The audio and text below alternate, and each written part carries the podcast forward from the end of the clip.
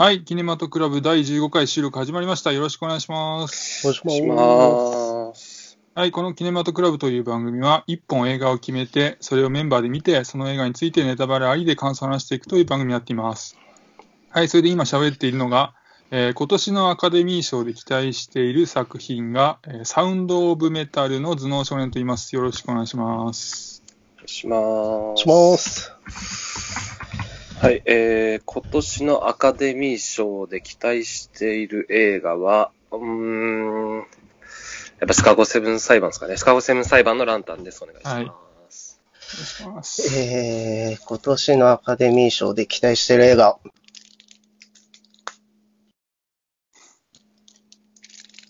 はい。いいですよ、被っても。ちょっと全然出てこなかった。こ今年はね、ちょっとね、難しいですよね、なんかね。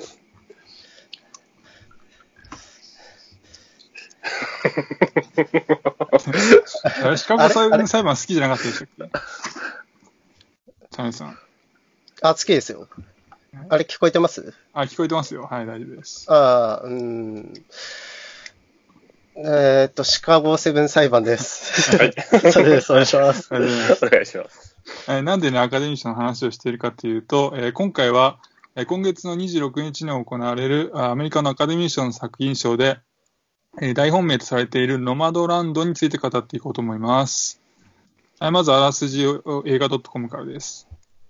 えーネバダネバダ州のじょ企業城下町で暮らす60代の女性ファンは、リーマンショックによる企業倒産の影響で、長年住み慣れた家を失ってしまう。キャンピングカーに全てを積み込んだ彼女は、現代のノマド、遊牧民として、えー過酷な季節労働者の現場を渡り歩きながら、車上生活を送ることに、毎日を懸命に乗り越えながら、行く先々で出会うノマドたちと心の交流を重ね、誇りを持って自由を生きる彼女の旅は続いていく。というあらすになっています。はいで、監督が、えーカウボーイの生活を描いた、えーザ・ライダーで、えー高く評価された、えー新人のクロエ・ジャオ監督になっています。えー中国生まれでアメリカで活動している監督ですね。はい、それでキャストが、えー主役のファン役が、えースリービルボードで、えーアカデミー賞主演女優賞を獲得した、えーフランシス・マクドーマンさんですね。で、デイブ役、あの後半出てきた人ですけども、あのデイビッド・ストラザーンさんっていう人が、えーやって演じてますけども、うんえー、とこの2人以外は、えーのワーキャンパー、あのワーキャンパーっていうのはあのワークとキャンパー、キャンプする人の造語ですけども、うん。ワーキャンパーをしていた登場人物の人たちっていうのは実際にえーワーキャンパーをやっている人たちですね。だからプロの俳優じゃないってことですね。うん。で原作が、えーアメリカのジャーナリスト、えージェシカ・ブルーダーさんのえーノンフィクションの本、えーノマド漂流する高齢労働者たちという本になってます。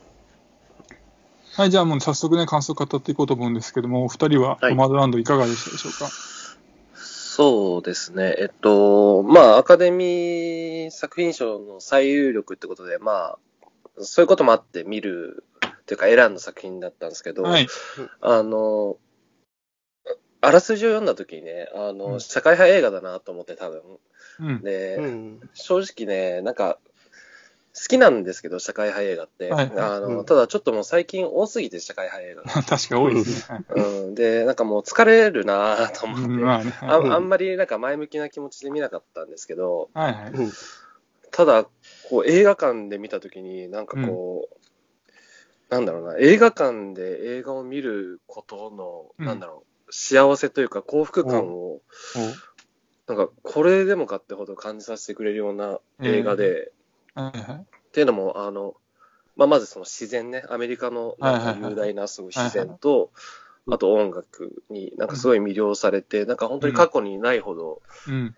うん、没入感を感じる作品だったなって思いました。な画面の端から端までがもうとにかく美しくて、で、そういうシーンがなんか作中に何度も出てくるんですよね。で、なんだろう。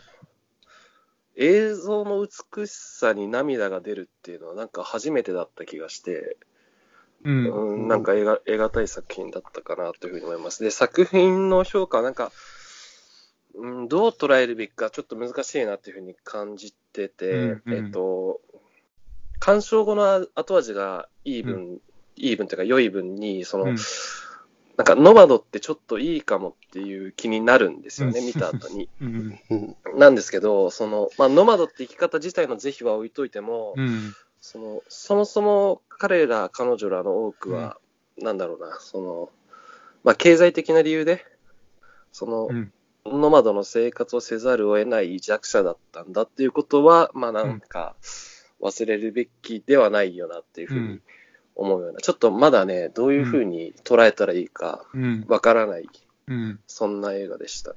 確かに。はいはい。はい、じゃあ、サネさんはどうでしょうか？そうですね。僕もなんかこの映画、映画館で見る価値がすごいあるなってうん。映画で。で、ななんか最近映画を早送りするみたいなのが 話題になって、うんはいはいはい。まあ、この映画はその早送りになんか待ってをかけてくれるものだと思い、うんうん。で、うん。その先に、ストーリーはとても簡潔なんですけど、うんう。ん。すごい間が多いんですよね。まあうん。例えば、主人公の表情であったり、この風景だったりするんですけど、まあ、それを見て、主人公がどんな心境であるのかを考えて、なんだろう、趣を感じられる作品なんじゃないかなって思って、まあ、これがアカデミー賞にノミネートされたことにすごい価値を感じましたね。う。うんん。で、まあ、ストーリー的には、なんか、僕最初見た時にこの映画の素晴らしさを理解しきれてない気がして、うん。で、すぐもう一回見たんですけど、おお、2回見たんですか？2回見ました。すごいですね。で、やっぱ会話が少ない分、心情を理解するのに、なんだろう、表情をしっかり見ていかなきゃいけなくて、はいはい。まあ、ちゃんと見ていくと、腑に落ちる部分がどんどん出てきて、ぐっときたんですけど、うん。まあ、こんなにもストーリーシンプルなのになんで理解できないのかなって感じたときに、うん。うん。まあ、この映画何かを失った後の人生を描いてる作品なので、うん。うん。まあ、まだ何も手に入れてない自分と重ね合わせるのが難しくて、うん。うん。なんなら自分の親が死んだ時どうしようかなみたいなことを考えて見てて、うんまあ、これを見るにはまだ自分が若すぎるなって感じました。うん。でもこれ30年後に見るとまた違った見え方があるだろうし、うん。なんか年を重ねた後に見て一歩進む力をくれる作品なんじゃないかなと思いましたね。うんうん。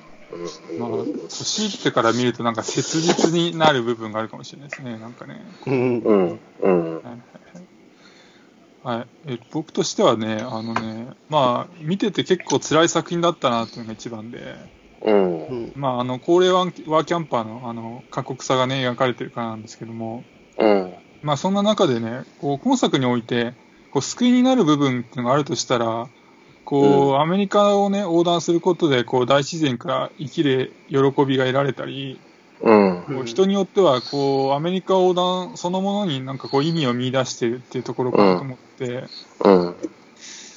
ただ、こう、登場人物たちを見てると、こう、大自然から得られる喜びを支えに、なんかこう、なんとか、なんとかやってるっていう感じに見えて、うん。なんで、なんか思わずね、もう、なんかもう少しこう、救いが欲しくなっちゃったんですけども、見てて。うん。ううん。ん。ただね、なんかそれと同時にね、その救いが欲しいっていうその指摘っていうのは、なんかちょっと的外れかなとも、自分で思ももも思ったところでもあって、こうなぜならこう、今作ってこう登場人物の多くにこう実際のワーキャンパーを起用してるじゃないですか。う。うんん。でね、そのフィクションにこうノンフィクションをこう多分に混ぜた作りになってて、うん。うん。で、まあそういうのを考えていくと、こう意図的にこう救いを入れるっていうようなタイプの作品じゃないんだろうなっていうふうに思ってね。うん。で、あとはこうクロエ・ジャオっていう人は、こう、どこかこう一方にだけね、こう寄り添わないで、こう作中登場するものをフラットに描いてるから、うん。う。うんん。見る人によって、こう、彼らワーキャンパーの生き方っていうのが、ポジティブに見えるか、ネガティブに見えるかって、なんか大きく変わってくるって気がしたんですよね。うん。で、まあ僕はね、見てて、まあ結構辛かったんですけど、うん。まあ見る人によっては、まあ、ね、ランタさんがいいかもって言ってたじゃないですか。ね。ねノマドの人たち。うん。だからまあ印象が大きく違う映画なんだろうなと思ったんで、うん。うーんだから、なんていうか、救いが足りないからダメとか、そういうわけじゃないんですよね。まあ、うん思わず、思わずそう思ってしまうような映画だったっていう感じですかね。うん、うん。はい、なんだろう、あの、まあ、僕、正直僕はね、あんまりいいかもとは思うんですけど、うん。それは自分がやりたい、やりたいってことじゃないやってみたいってことじゃなくて違う違うえっとねはいいや、いいかもとは思ってない、正直。あ、思ってないんだ。うん。あの、ちょっとなんか、うん、なんて言うんだろうな。例えば大学、大学時代、大学時代の夏休み30日間、あーああいう風に過ごすのちょっといいかも、ぐらいには思うんだけど、確かにね。うん。あの生活がいいとは僕は思わないかな、ああんまり。うんうんうんで、そうだな、えっと、サネさんが言ってた、その、年代によって、えー、こう、感想というか、あの、思うことが違うだろうって話なんですけど、はいうーん、なんか、ノマドうんっていうものの、その構造的に多分そうなんだと思うんですよね。っていうのは、多分ノマドを始めるためには、うん初期投資が必要なんですよね。あれ、車買うとか。そうですね。うん。で、作中出てくる主人公も、もともとは中流階級の人だったわけだし、うん。うん。だから、ノマドって多分そもそも中流階級にいる人たちが、うーん、なんだろう、こう、経済、うーんと、例えばリーマンショックだとか、今の、今でいうコロナみたいなもので、うーん、そこの方に落ちてきてしまったために始まる、始めざるを得なかった人たち、ノマドを。うん。なんで、うん、確かにね、あの、僕らが、今、20代、30代の僕たちが、そのノマドの生活をするっていうのは、ちょっと想像しにくいですよね。うん。うん。うん。その、想像しにくいって僕もまさしくその通りで、その、今作見ててもう一つ思ったのが、この、今の中年だったり若者っていうのが、うん。この高齢になって、こうワンキャ、ワーキャンパーになる前に、うん、こう、大衆がね、うん、こう、非人間的な過酷な労働から解放されてほしいなって思ったんですよ。うん、うん。つまりちょっともうちょっと具体的に言うと、あの、劇中のワーキャンパーって、あの世代だからこそ、うん、あの過酷な生活が続けられたと思ってるんですよね、僕は。うん、そそれはどういうことかっていうと、まあ確かに体力はないんだけども、高齢者だから。うん、うんでもその、あのノマドランドの登場人物たちって、そのうん。60年代、な70年代にあった、うん、こう、資本主義とは違う文化。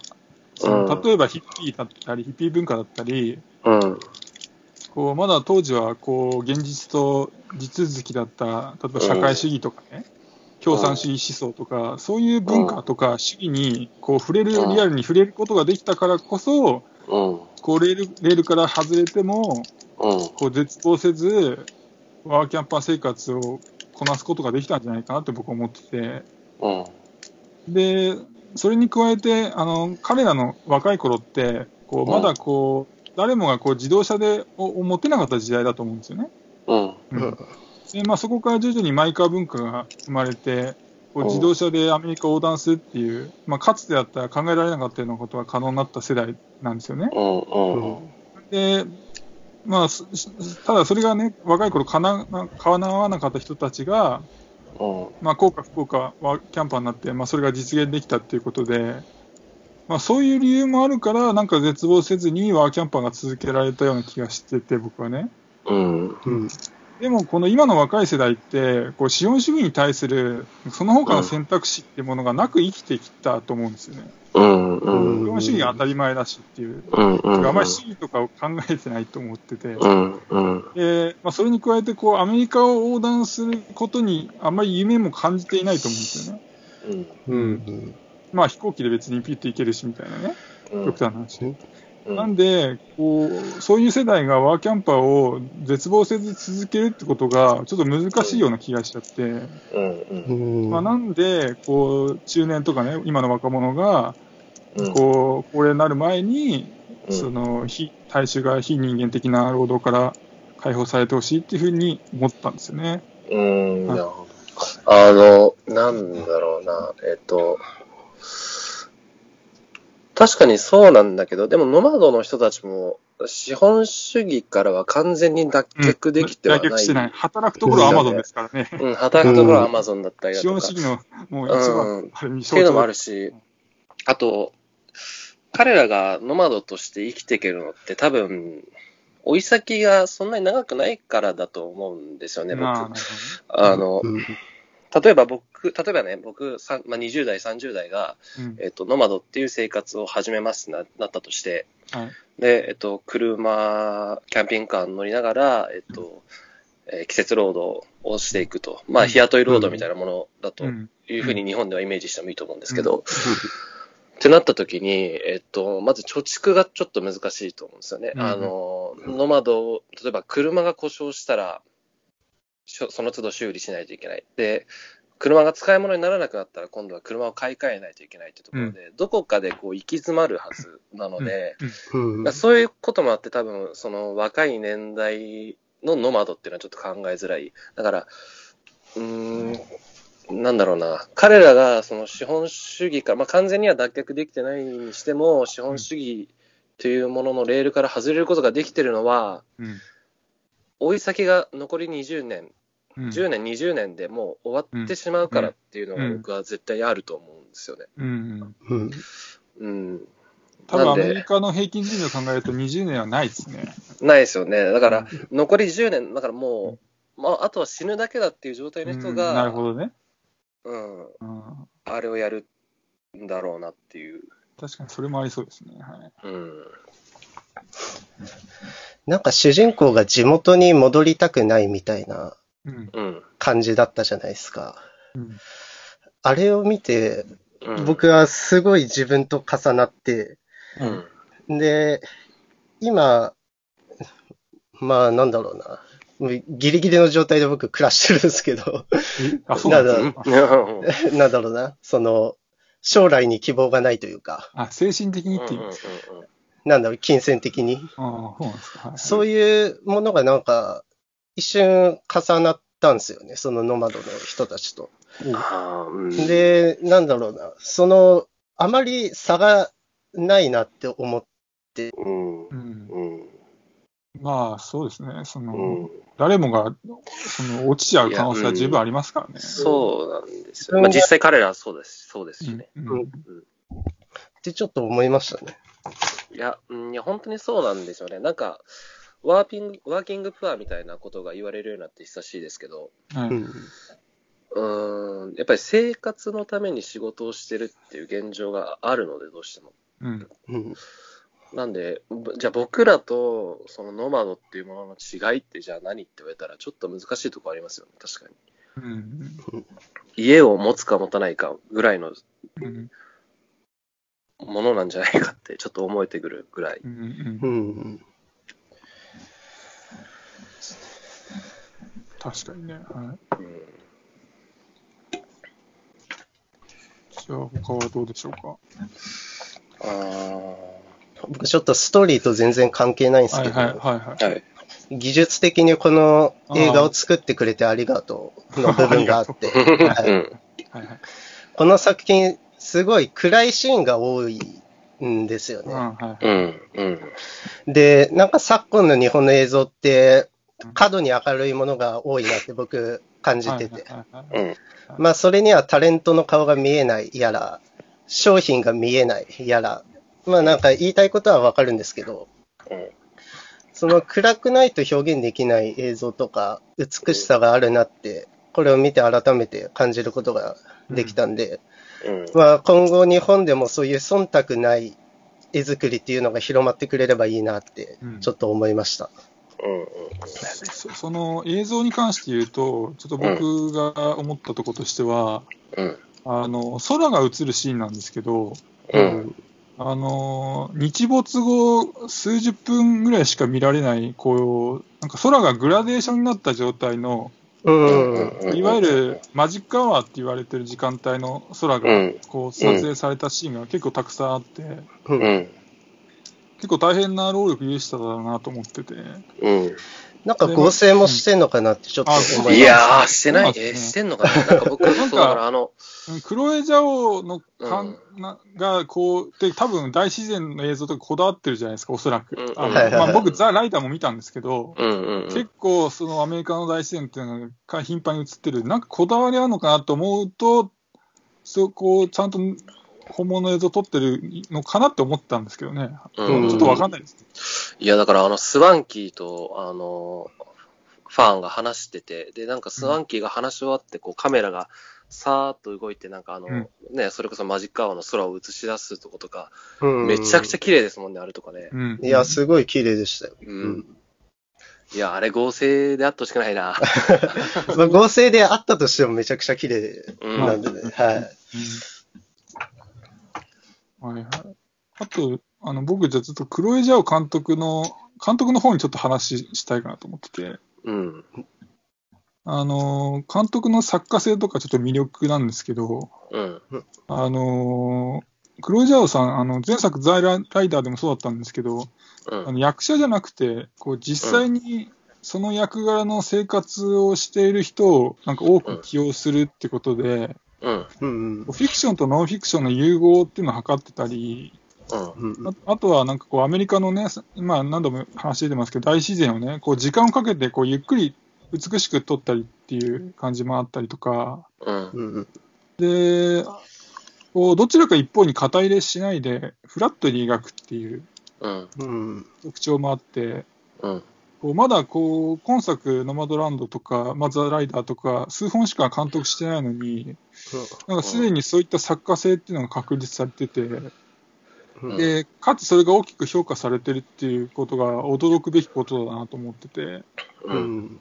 んで、クロジャオが興味を持つアメリカの部分っていうのが、こう同じアジア人だからなのか、なんかこちらも大いに興味にそそられるなと思ってて、うん。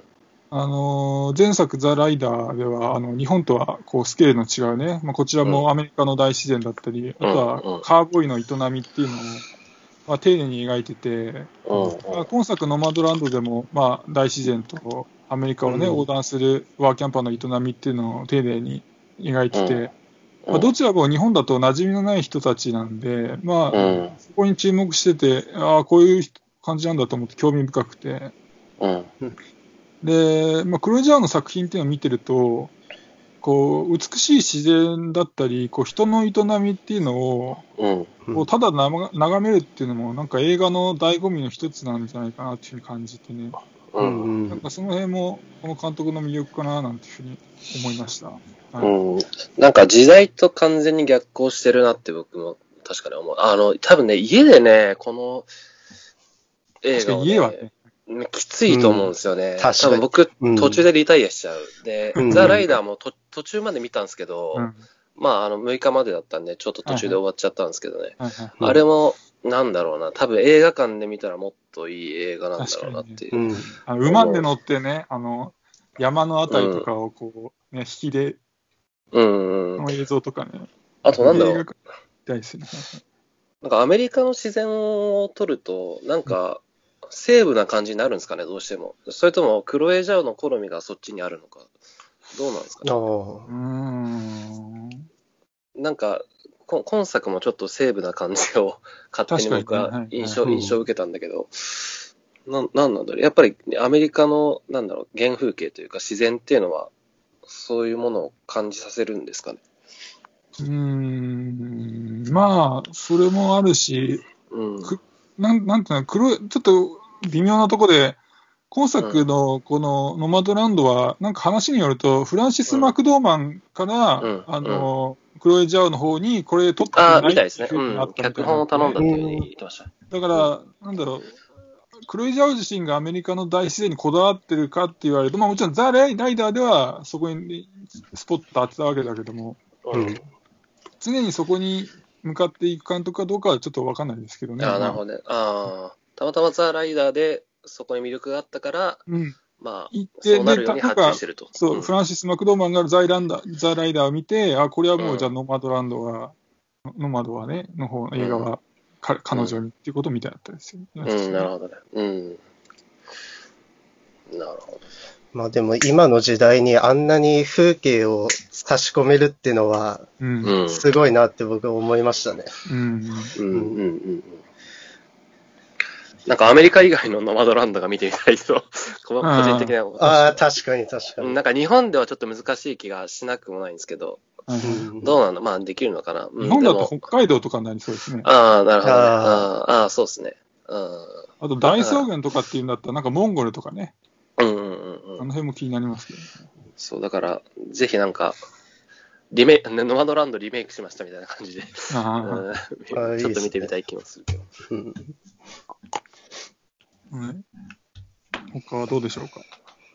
うんあとやっぱり、まあ結構冒頭でも話した気がするんですけど、はい。その、ノマドという生き方をどう捉えるかっていう話うん。で、というかこの映画をど、なんだろうな、誰がこの映画を称賛するかっていうので、結構そこが重要な気がしてて、うん。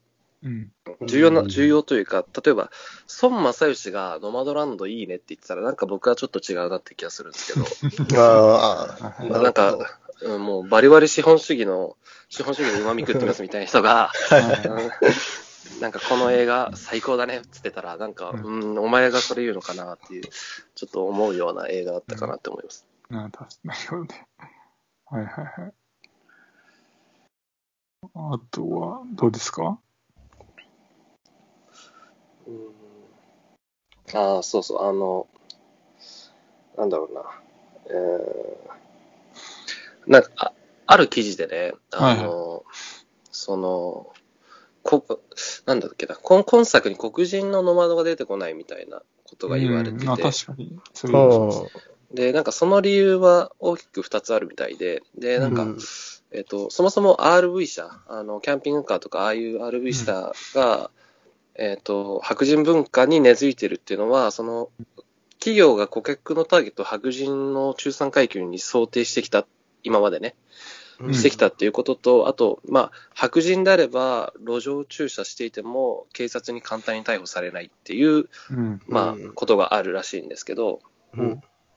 これなんだったかな、えーまあちょっとサイト忘れちゃったけど、うんそこからの引用なんですけど、だから、うん彼らは、まあ、最底辺ではないっていうことですよね、あれでも。確かにね。うんおまあ、落ちてきた人たちですからね。うん、そうそうそう。うんなんかニューヨークとか見ると、うんあのー街をこう映していく映像なんか見ると、もう路上にずっといる人とかいますからね、いっぱいね。うん、ううん。ん。まあ、特にこのコロナ禍とかそうでだと思うんですけど、だから彼らとはやっぱ違うわけですよね。同じ日雇い労働とかしてるかもしれないけども。はいうんうん。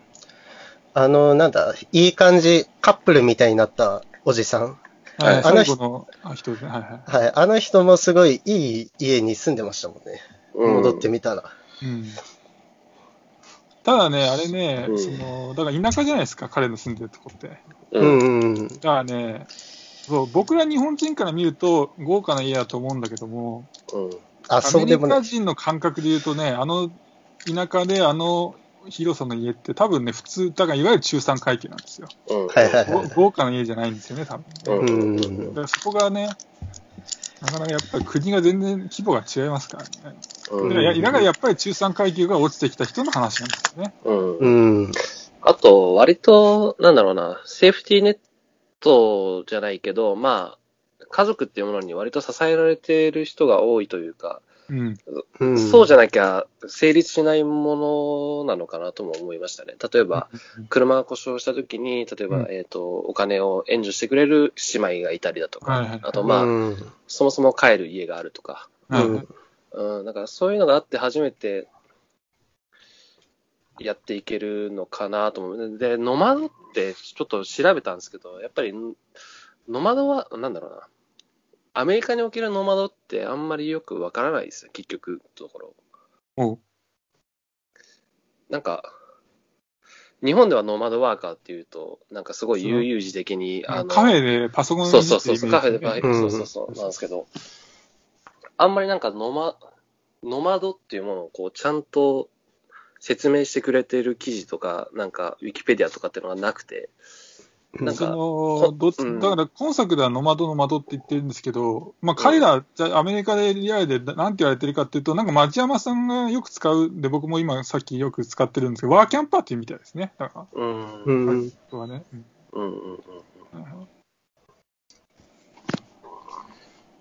じゃあ、あと、じゃあ、ちょっと細かいとこ僕言ってこうかなと思うん。ですけど、あの、ワーキャンパーたちのあのディティールのちょっと部分についてなんですけども、あの、印象的だったのがね、あの、彼らの肌なんですよ。あのね、貧困ってね、肌に現れるって、まあ、僕よく聞くんですけど、まあ、食生活がこう貧しいと、なんか脂肪とかね、炭水化物しか取れないからなんですよって言うんですけど、なんか主人公のね、ファンのね、とか、あの他の人の肌見てるとね、なんか本当に過酷な生活をしてる人の肌に感じられたんですよ。うんうんなんかすごいガサガサしてる感じで。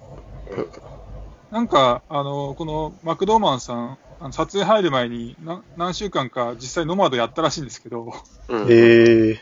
なんかそういうのもあるのかなと思ったんですけど、で、なんか後半、このファンの姉がね、出てきたじゃないですか。うん。うあんの、お金くくれた人ですけど、うんうんうん。あの、なんかそれ見てると、このファンの方がね、まあ、明らかに老けて見えて、うんうなんんか彼女の方がなんか年の離れた姉に見えて、うんうんなんでね、なんかそういう肌のとかそういう細かい部分もなんかリアルに表現されてたかなって思いました。うん。いや、肌で描けるって本当すごいっすよね。うん日本だと絶対綺麗にしちゃうんで、肌とかは。うんうんうん。うん、そこリアルに描くっていうのはまたすごいっすね。うん。で、マクドーマンさんからやりたいっていう言ったこの作品ね、うん。だけあっうんて、だからその撮影前にノマド生活何週間もやるっねてなかなかね、みたいですねうん、。すごい。あのなんか戦争映画とかだとね、たまに聞きますけどね、そういうちょっと、うんうんうん。うん。ピューリーって戦戦車映画ありましたけど、はいはい。はいはい。実際に撮影前に監督がちょっとすなな何日か戦車の中で生活しろみたいな、めちゃくちゃなこと言ってた人いましたけどう、んうんまあ、なんか普通のね、なんかそういう戦争とかじゃない映画であんまりそういうのね、聞かないんで、まあさすがマクドーマンさんやる気あるなっていうね、うん。ねなんかやりたいって言っただけのことは。あの、アマゾンの発送センターとか、あの、はいはい。国立公園のキャンプ指導員とか、実際にやったらしいですもんね、あれね。ね。えうんうんあとはね、あのーまあ、アカデミー賞作品賞にね、ノミネートされてるってことで、うんまあ、ちょっとアカデミー賞の話もちょっとしようかなと思うんですけども、うん。まあ、このノマドランドがこの作品賞の大本命になってるっていうことで、うんそのなんかアカデミー賞の真っ当さっていうのを感じて、うん。うん。こう本来であったらこうアメリカにとってこう隠したい部分であろう、この大勢の高齢者のワーキャンパーの存在なんですだと思うんですけども、うん。まあ、それをテーマにしてね、こうかつ実際のワーキャンパーが大人数起用されて、うん。でしかもそれをアジア人が監督したっていう作品を、こうアカデミー賞の作品賞にノミネートしたってところに、なんかアメリカのアカデミー賞の真っ当さを感じたんですよね。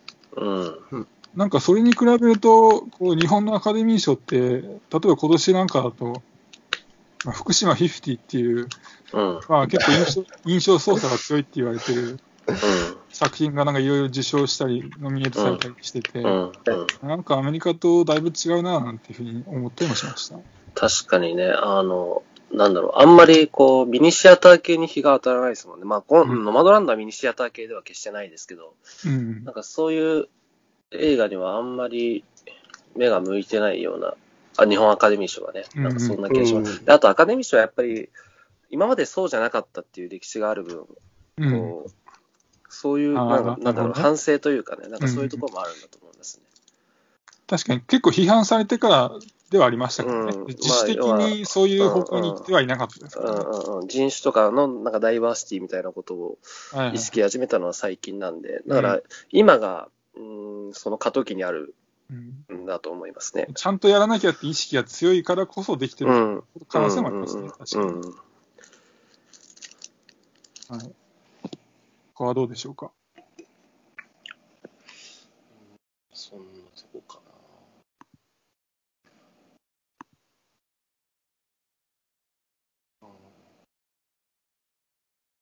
な。あまあでもそんなとこですかね。何ですか？サネさん、どうですか？大丈夫ですか？サネさんは。おっと？これ、サネさん落ちたっすかね？えー、繋がってるはずですけどね。落ちたかな？落ち落ちたかな？じゃあ、マイクが落ちたかな？うん。まあ僕は、あとは、そうだな。まあそんな感じかな。うんうん。だからこ今作って結局、なんだろう。うーん。すランタン結局好きでした？この作品。難しくないですか？好きなの、うんだからすごい嫌いではないんだけど、もちろん嫌いじゃないんだけど、ね。なんかそのベストに入れるとか入れないとか、そういう類に、ふうに考えにくいみたいな。ななんかないですえっとねだから、す作品自体は、好きというか、よかよかったと思う。え、いい映画だったと思うんですけど、だから、うん、の、なんだろうな、結局、ノマドっていう生き方に対する、うー感情がちょっと、なんか捉えづらいんですよね。なんか、これをこううん、なんか、いや、これを肯定するのもなんかちょっと違う、違うというか、なんというかな。まあだから結局彼、彼女らはそれを自分の自由意志で最終的に選択してはいるんですけど、ただ出発点としては多分、だから経済的な理由があるわけで、うんだから、そこがね、難しくしてる。だからこの、この映画に対する感想っていうのを。うん手ば、うん、手放しにいい映画だったとは言えなかったかもしれないです。はい。すいません、戻れたかな？はい、はい、戻る。大丈夫です。僕は、なんだろう、もっと大衆向けな映画が好きなんで、はい。うん。いや、わかる。うん。そもそも、大衆性は全くなかったですね。そうですね。だいぶ絞られたうん映画なんで、うん。まあそんな好きな感じではないですけど、なんだろうな、今この作品を作ってくれて、本当ありがとうって思いましたね。その技術的にだったり、うん。なんだろうな、そそれこそ大衆向けじゃないけど選ばれるっていうところで、うん。すごいなと思いました。うん。そうだな。うん。だから僕なんなら、あ、あいいですよ。はい、あ、いいですか？はい。はい、あの、まあ、僕もね、うーん、ノマドランドっぽい社会、まあ、社一応社会派なのかな、これは。うん。まあ、割と好きなんだけども、うん。うーん、だからさっきも言ったけど、ちょっと、だから救いが欲しいってのは、つまりそれは、ちょっと、ななんていうのかな、劇映画に近づくというかね、まあ、だからエンターテインメントに少し近づくってことだから、うん。に欲しちゃったってことは、だから、この作今作は多分フィ、だからフィクションとノンフィクションがちょっと混じってる部分が強いんで、うん。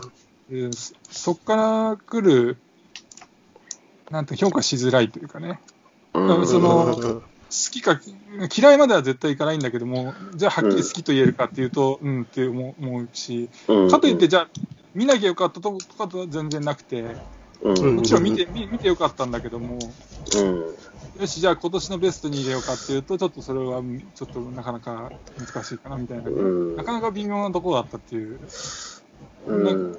感じですかね。はい。な結局、なんだろう、ノマドとして生きてる人たちの、なんかこう、前向きな、なんだろうな、生き方とか、か、なんだろう、選択にすごい、こっちが助けてもらってるというか、うん。うん旗から見るとめちゃくちゃ大変だよなって、うんどうしても思ってしまうし、うんで、うん彼らがもっとこう、なんだろうな、えー後ろ向きな気持ちで生きてたら、もっとこの映画に対するイメージっていうのは違ったと思うんで、うん。うん、だから主人公もそうだし、実際にノマドとして出演してるあの人たちになんかすごい、うん救われた映画だったうん。うん。かなと思いますかね。うんはいうんそんな感じでしょうか？うん、で、あと、あとまあ、その、実際にはそんなことはないんだけど、なんか、劇場で見ないんだったら別に見なくていいかなってちょっと思う。あの、大自然があるんですうんかううんん、ちょっとね、映像がすごすぎたんで。であと、そのアカデミー賞大本命ってななるのはどんなもんなんじゃいっていうので見たいっていうのもありましたね、僕は。うん、そうですね。なんか、うんうんうん。あと何年もして、ね、その、こ今年のアカデミー賞の記憶が薄れた中、じゃあ見に見に行くかっていうとなかなかっていう感じもある、うんうんうんうん、そうですね。それもそうだし、あ、あとね、僕がちょっと危惧してるのは、えっと、まあ、まあ、多分あ作品賞取るじゃないですか、わからないですけど、うん、多分取るんじゃないですか、うん最有力って言われてるぐらいで、はいはい。取ると思うんですけど、はいえっ、と、実際撮った後に、例えば、この映画が配信されるなり、テレビで放映された時に、うん。はい。そんな言うほど面白いかみたいな評価されそうで、確かに。あ言われそうですね。あなんかね、りますそれがね、ちょっと、もう、なんかもう今今のうちからもう腹が立ってるというか、いや、お前、早いっすねこれ、は劇場で見る作品なんだと。うん。うん。ということをね、もう強く念押ししておきたい。で、まあ、あとは、その、なんていうのかな、今作を見る上で、その、ある程度、その、なぜノマドになってしまうのかとか、うん。うん。うん、彼らの気持ちっていうものを、ある程度、こう、他のものを通して。知ってないと、うん。表面的にノマドーランドをね、テレビで見て、うん。普段うん。も特に見ないし、そういった社会についてあまり関心がない人が見ると、なかなかね、それはそうなりそうですよね。で、うん。こういう声が渦巻いちゃうとね、まあ僕なんかそんなね、まあノマドランド好きっちゃ好きなのかなって感じですけど、ノマドランド愛の強い人なんか、イラッとするでしょうね、それ。うん。うん。ね、それこそなんか、お、ノマドってちょっとイケてるぐらいになんか、思うやつがいなくもない気がするんで、それは違うって僕は。なんかね、僕はね、そそっちもあると思うし、もう一個可能性としてあるのは、その、ファンさんって、その、うん。今回、そのノマドしてたっていうのは、例えばその自分のもともと住んでた土地がこうダメになっちゃって、でもそれをなかなか受け入れられないっていうのもあって、引っ越しもなかなかっていうことでノマドもやってたっていう部分があったじゃないですか。うん。うん。で、そういう細かい部分はあん。まり気にしないで、なん。かこう途中でいろん。な人のそのお誘いを断ってたじゃないですか、一緒に住もうとかいう。それだけ捉えて、なん。かファンは自分がやりてえからノマドやってただけじゃないかみたいなね。うん。ことを言われてしまうとちょっと嫌だなっていうのはありますけど、ああ、そうですね。だから、見るんだったら最初から最後までちゃんと見てほしいですよね。だから、あーノマドっていうものを描いた映画ではあるんだけれども、実は、えっと、それ以上にそのファンっていう人の人生を描いてるというか、そうそうそうそう。こう、うん、だからそこをちゃん、そこにちゃんと気づいてほしいというかね、そういう気はします。うん自由にね、自由にやりたいみたいな、そんな単純な動機でドマドやってたわけじゃないっていううのをんうんうんうん。分かってほしいみたいなね。うんうんうん。まあそうですね。うん。はい。あとはどうでしょうか？うん。そんなんか言いた言い残したことないかな。うん。あまあでもそんなもんすかね。はい。そんなとこです。はいはい。じゃあ今日はこの辺にしときましょうかね。はい。じゃあ今日はこの辺でありがとうございました。ありがとうございました。ありがとうございましたはい、失礼します。失礼します。